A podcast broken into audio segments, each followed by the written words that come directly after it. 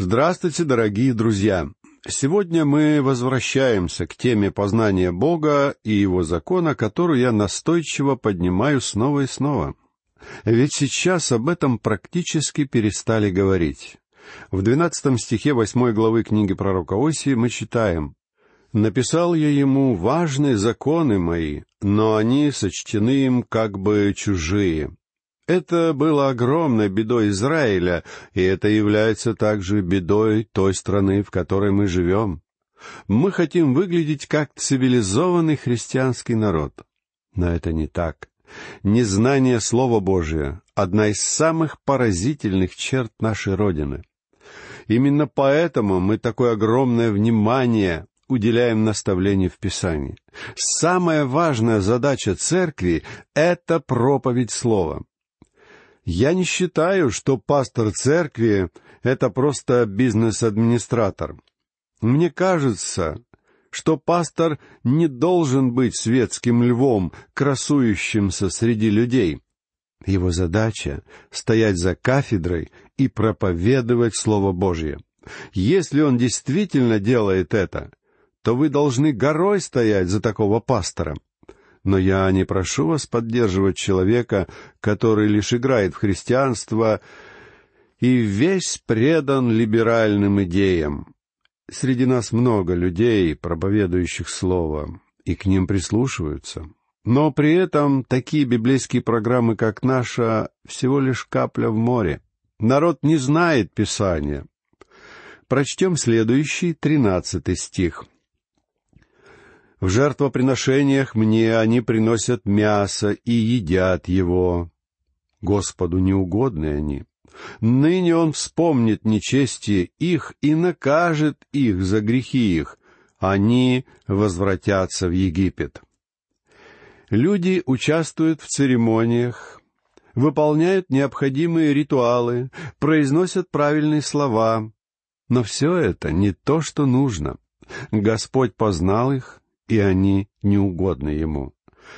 Будучи пастором, я понял, что есть люди, которые прекрасно знают популярные выражения фундаментального христианства. Они всегда вовремя скажут: «Славьте Господа, да благословит вас Господь». Эти слова замечательны, но в устах этих людей они не имеют никакого смысла. Господу неугодны они. Ныне он вспомнит нечестие их и накажет их за грехи их. Они возвратятся в Египет. Очевидно, что когда Вавилон нанес поражение Ассирии, многие израильтяне из десяти колен присоединились к людям из колена Иудина, которые находились в Вавилоне, и возвратились в землю вместе с ними. Из книги пророка Иеремии мы знаем также, что во времена Вавилонского плена немалая часть народа отправилась в Египет. Думаю, Осия говорит здесь именно об этом. Но многие выдающиеся исследователи Библии не согласились бы со мной. Теперь прочтем последний стих этой главы, четырнадцатый. «Забыл Израиль Создателя своего и устроил капище». И Иуда настроил много укрепленных городов, но я пошлю огонь на города его, и пожрет чертоги его. Забыл Израиль Создателя своего и устроил капище. Они пытались создать замену Иерусалимскому храму, но Бог дал повеление совершать ему жертвы там, и только там. И Иуда настроил много укрепленных городов. Иуда тоже согрешил, и позднее Бог также совершит над ним свой суд. Первое, что произойдет, это будет разрушение капищ в Израиле. Любопытно, что северная часть страны кажется самой пустынной. В долине Негев, где совсем нет дождей, такое запустение кажется чем-то естественным, но его никак не ожидаешь встретить в долине Ездреелон, одной из плодороднейших долин мира. И тем не менее, повсюду в той местности мы и до сего дня видим свидетельство суда Божия. А теперь, друзья, перейдем к изучению девятой главы книги пророка Осии и присвоим ей такой подзаголовок: «Израиль обращается к плодородию земли». В то время Израиль полагал, что материальное благополучие — это показатель прекрасного состояния нации. Но Бог говорит о том, что они были лишь блуждающей телицей. Он благословил их процветанием, и это ослепило их в отношении духовного состояния народа. На самом деле, они вот-вот должны были попасть в плен. Прочитаем первый стих девятой главы. «Не радуйся, Израиль, до восторга, как другие народы, ибо ты блудодействуешь, удалившись от Бога твоего, любишь блудодейные дары на всех гумнах». Не радуйся, Израиль, до восторга, как другие народы. Израильтяне грешили больше, но радости это приносило им все меньше, ибо ты блудодействуешь, удалившись от Бога твоего. Бог говорит: «Вы изменили мне, любишь блудодейственные дары на всех гумнах». Иными словами, Израиль пытался повысить производительность труда, но это обернулось для него осуждением. Рынки ломились от продуктов, вина была сколько угодно, и все это соблазняло израильтян. Сейчас мы также ослеплены благополучием. Биржа стала теперь важнее, чем Писание. И то же самое происходило в Израиле. В земле царило ложное благоденствие, а народ был далек от того, чтобы полагаться на Бога. Я считаю, что благополучие — это один из способов, которые Бог использует для свершения своего суда. Бог говорит: «Я обеспечил вас всем». А вы считаете это заслугой своих собственных сил и способностей. Вы народ гордецов, вы не ищете меня и не воздаете мне благодарности. Так было с Израилем, то же самое происходит сейчас и с нами. Читаем второй стих. «Гумно и точило не будут питать их, и надежда на виноградный сок обманет их». Иными словами, в земле будет голод, а не процветание. Стих третий. «Не будут они жить на земле Господней. Ефрем возвратится в Египет, и в Ассирии будут есть нечистое». «Не будут они жить на земле Господней». Бог ясно дает понять, что Он удалит их из земли. Хотя Он говорил о том, что Он не забудет своих заветов с Авраамом, Моисеем и Давидом.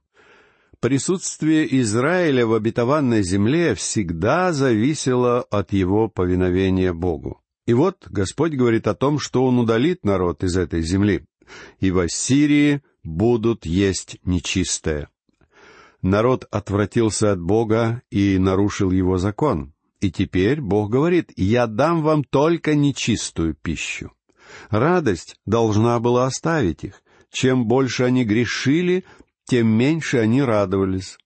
Однажды я разговаривал с одним человеком, который сказал: «Я пришел на проповедь, потому что устал. Я испробовал все в этом мире, и я устал от греха». Чем больше он грешил, тем меньше радости это ему доставляло, и этот человек, в конце концов, обрел Христа. Теперь прочтем стихи с четвертого по шестой. «Не будут возливать Господу вина, и неугодны Ему будут жертвы их. Они будут для них, как хлеб похоронный. Все, которые будут есть его, осквернятся, ибо хлеб их для души их, а в дом Господень он не войдет. Что будете делать в день торжества и в день праздника Господня?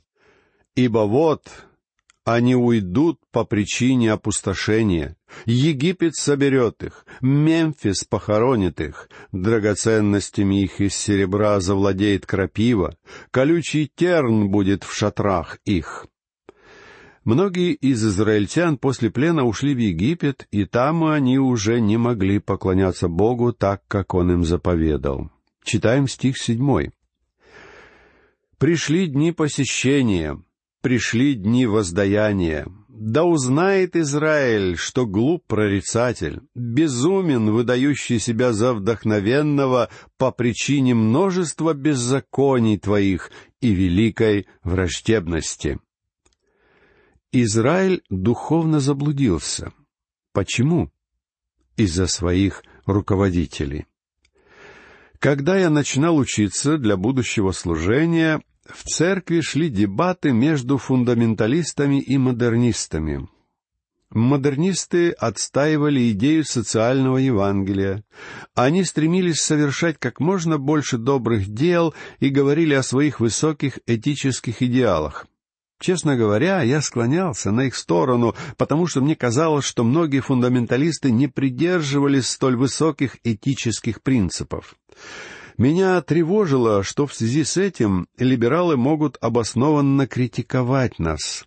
Но когда я внимательно изучил движение модернистов, то я понял, что на самом деле они не были так высоко моральны, как мне казалось. Осия говорил об этом. Он сказал: «Глуп прорицатель». Один молодой человек попал в такое учебное заведение, в котором известный либеральный проповедник преподавал этику. Он призывал молодежь сжигать повестки в армию. Это было противозаконно. Но он говорил о том, что есть закон, который выше закона Божия и законов государства. Молодой человек слушал все это и думал: если это этично, то я буду поступать именно так. Но в итоге он попал в очень затруднительное положение. Израиль отвратился от Бога, и поэтому народу грозил суд. Люди не были наделены духовным развлечением. Сегодня люди не знают Слова Божие. Вот что тревожит меня больше всего. Мы получаем много писем от людей, которые сумели освободиться от влияния различных культов, и мы этому очень рады. Но как они могли поддаться им? Причин здесь две. Незнание Слова Божия и отсутствие духовного развлечения. Бог говорил о том, что собирается свершить суд над Израилем, и что это должно послужить уроком для любой нации, которая претендует на то, чтобы называться христианской. Прочтем следующий, восьмой стих. «Ефрем — страж подле Бога моего, пророк — сеть птицелова на всех путях его, соблазн в доме Бога его».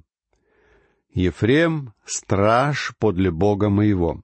Судя по всему, в то время существовала группа верующих фундаменталистов, которые предостерегали народ о грядущем осуждении. Пророк — сеть птицелова на всех путях его. Это очень образный язык, который Осия использует для сурового обличения. Я не стал бы использовать подобных выражений для описания современных либерально настроенных богословов. Но я вижу, что либерализм сейчас одерживает верх. Либерализм стал как бы священной коровой. Очень много говорится о свободе прессы, о свободе высказываний, но фундаменталистам оставляют очень мало свободы. Поверьте мне, либерализм в политике, в прессе и в церкви — это сеть, ловушка, в которую люди легко попадаются. Вся проблема заключается в том, что наш народ отвратился от Бога. Ему более не молятся и не поклоняются. Читаем девятый стих. «Глубоко упали они, развратились, как во дни Гивы. Он вспомнит нечестие их, накажет их за грехи их». Никаких сомнений здесь нет и быть не может. Бог свершит суд над этим народом. Возможно, вам это не понравится, но Бог со всей определенностью говорит следующее. Он желает наказать грех.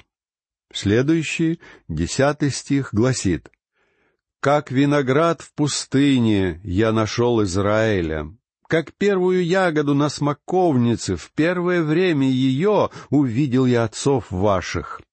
Но они пошли к Валфигору и предались постыдному, и сами стали мерзкими, как те, которых возлюбили». Виноград и смоковница — это те символы, которые в Слове Божьем обозначают Израиль. Израиль не только установил поклонение тельцам в Самарии и в Вифиле. При Ахаве и Иезавеле в страну пригласили также пророков Ваала. В одиннадцатом стихе говорится: «У ефремлян, Как птица улетит слава. Ни рождения, ни беременности, ни зачатия. Вы когда-нибудь охотились на уток, проводя долгие утренние часы в лодке или на берегу, и вот когда солнце всходит, и вы можете начинать стрельбу, выстрел делает кто-то другой, и все утки снимаются с места и тут же улетают прочь. Вы просто сидите и смотрите, как они скрываются из виду. Так скрылась и слава Ефрема. Этот народ оказал на древний мир колоссальное влияние, но его слава улетела как птица. Читаем следующий, двенадцатый стих.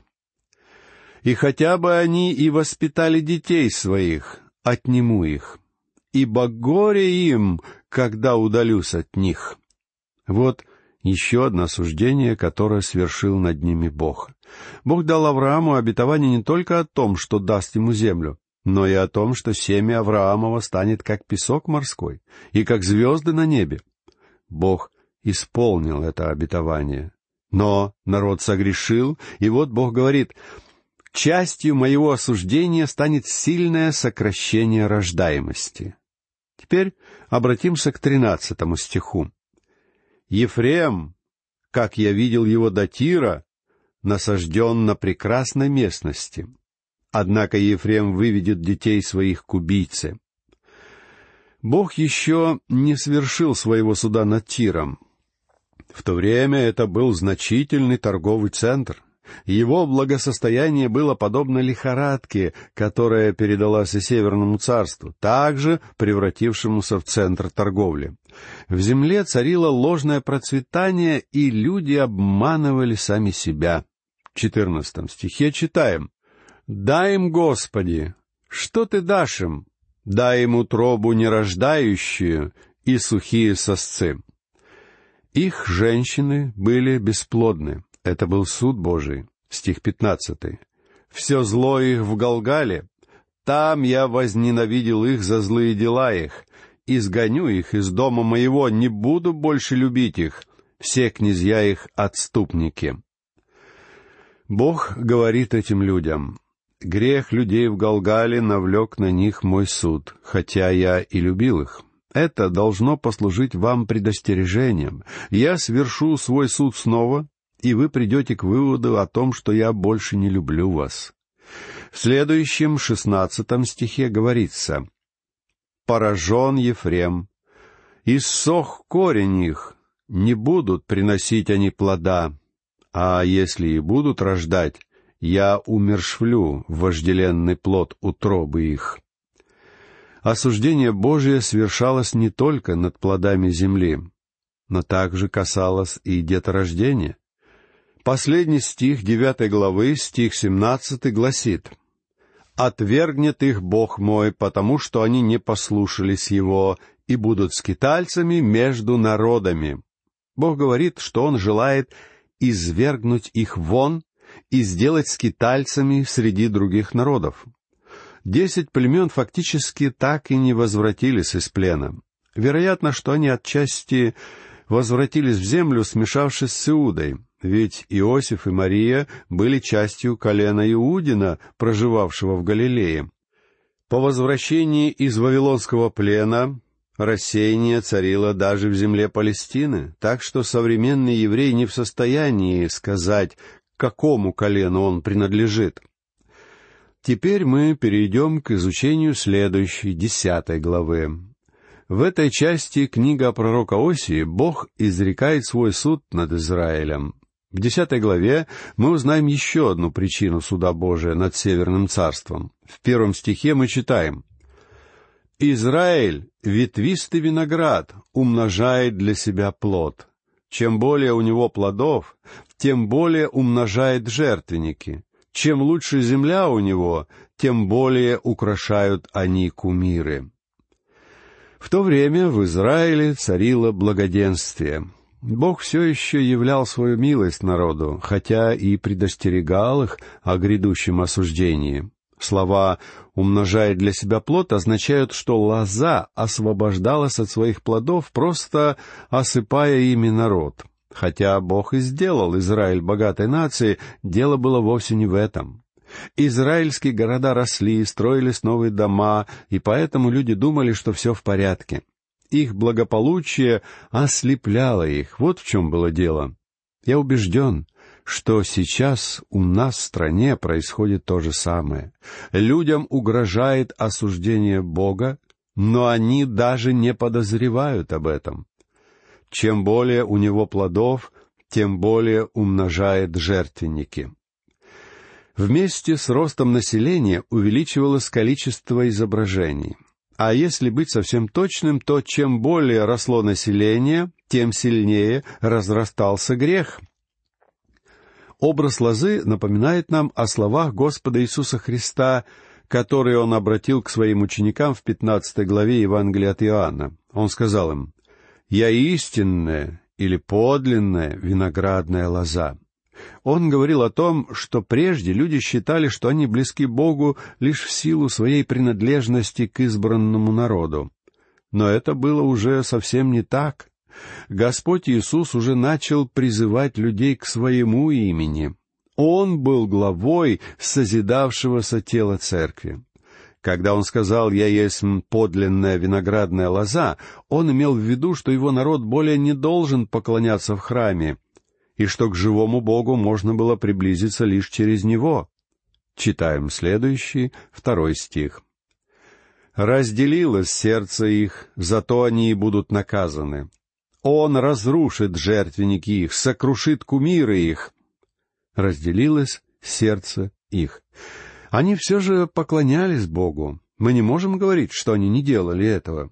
Многие из них приезжали в Иерусалим на праздники и объединялись в поклонении Богу, но все же они вернулись к поклонению золотым тельцам и Ваалу.